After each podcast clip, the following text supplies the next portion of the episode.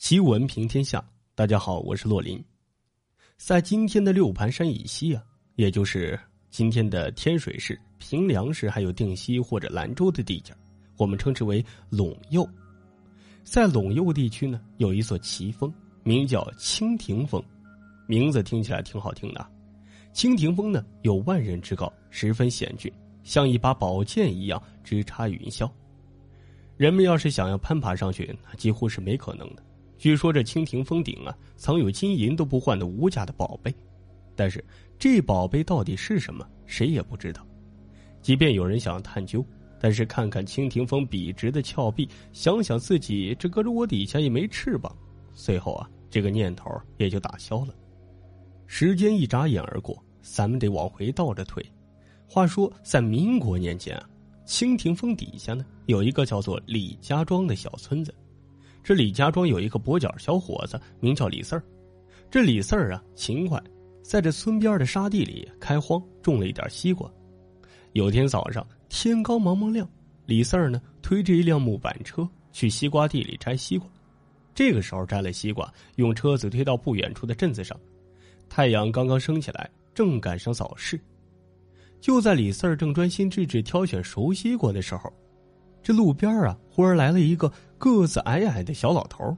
这个小老头啊，黑衣服黑裤子，骑着一头很有精神的小毛驴李四以为这老头啊也是一个赶集的山里人，就没在意。但是这老头一走到李四的瓜地旁边，就跳下了驴背，把毛驴拴在一棵树上，从瓜地里啊摘了两个西瓜，用拳头砸开，捧起嘴边就大吃了起来。李四就心想了。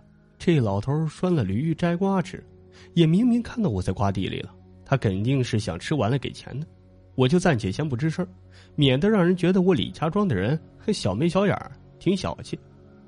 于是啊，想到这儿，李四咳嗽了几声，继续在田地里继续挑瓜，任那老头子坐在地埂上，拖着个腮帮子就在那大瞧。这老头子吃瓜是囫囵吞枣，撒开个西瓜，挑最甜的地方吃几口就丢了。就这样一连糟蹋了五六个西瓜，这老头子似乎心满意足，终于吃饱了。但是他又砸开一个大西瓜，送到拴在树边的驴嘴边，让驴也吃了起来。李四虽然是个好脾气，但是看到这一幕，心里难免有气。这好好的庄稼，辛辛苦苦种了一年的西瓜，你给驴吃？于是他开口说道：“哎，我说老汉，我这西瓜是给人吃的，不是给驴吃的。”这小老头傲慢的抬起头说道：“小伙子，嚷嚷什么啊？嚷嚷什么你？不要惊到我驴！我给驴吃瓜怎么了？我又不是不给钱。你需要多少钱你就开个口。我老头子要是拿不出来，我就把吃你的西瓜吐出来。”这李四儿呢是个年轻人，这老头子不打个招呼就在自己地里摘瓜吃瓜，他本来就耐着性子忍着。一看这老头子这么狂妄，心头的火气噌的一下子就腾了起来。李四儿看了不可一世的小老头一眼，然后指着对面的蜻蜓峰说：“你真那么有本事啊，你就飞到蜻蜓峰上去啊，把上面的宝贝给我拿下来，钱我也不缺。”这李四儿啊，本来就是说一句气话，谁都知道，除非长出一双翅膀，否则那蜻蜓峰是万万上不去的。但是那个小老头听了这话呀，脸上是红一阵儿白一阵儿。好像是当真被难住了，李四又好气又好笑，心想：“哼，这老头子挺可爱的，跟个小孩子一样。”那小老头似乎看到李四心里在嘲笑他，于是一咬牙就说：“哎，行行行，今天看来我是遇到对手了。这蜻蜓峰上的宝贝我不能拿，但是我能把你送上去，你自己去拿。”李四一听这话就乐了，心里的气也消了。他心想啊，今天我是遇到一个疯汉子了。这老头子看着挺正常的，怎么满嘴说胡话呀？这弱一点的鸟儿都不见得能飞到蜻蜓峰上去，这矮矮的小老头有什么本事呢？李四想着这里，忍不住呵呵笑出声来。这小老头啊，见李四一脸的不屑，就不再争辩了，毛驴也不管了。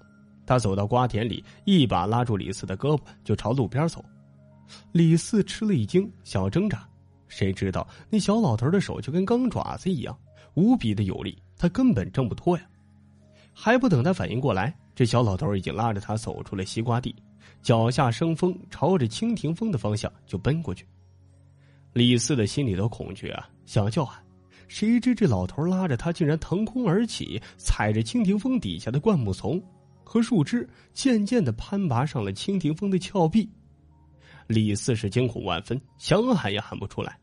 刚开始他死命想挣脱老头子的手，但是等到老头子抓着他攀爬到峭壁上的时候，他又唯恐一只手掉下去摔个粉身碎骨，双手紧紧抓着老头子的胳膊，一刻也不敢放松了。这小老头呢，就像一只灵巧的岩羊一般，在万丈峭壁上是蹦蹦跳跳，一只手搂着李四，一只手啊扯着石壁上的草木藤蔓，越爬越快。越爬越高，这李四偷眼儿朝下一看，只见下面是云雾缭绕，深不见底，自己显然被这小老头带到蜻蜓峰很高的地方了。他心想：“呃，这下完了，谁知道这小老头是什么人啊？他要是一松手，我就下去摔成一滩烂泥了。”那小老头一句话也不说，只是全力向上爬。李四闭上了眼，不停的胡思乱想。就这样，没过多久啊，李四突然感觉自己被这老头子重重的丢在地上。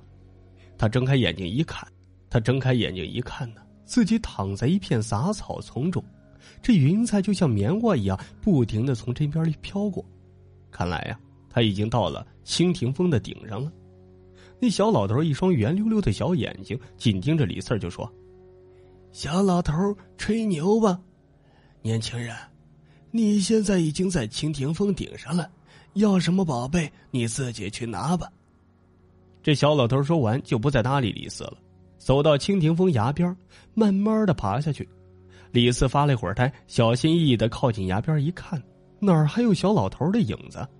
小老头走是走了，李四这会儿可就发了愁了。这上去容易，这可怎么下呀？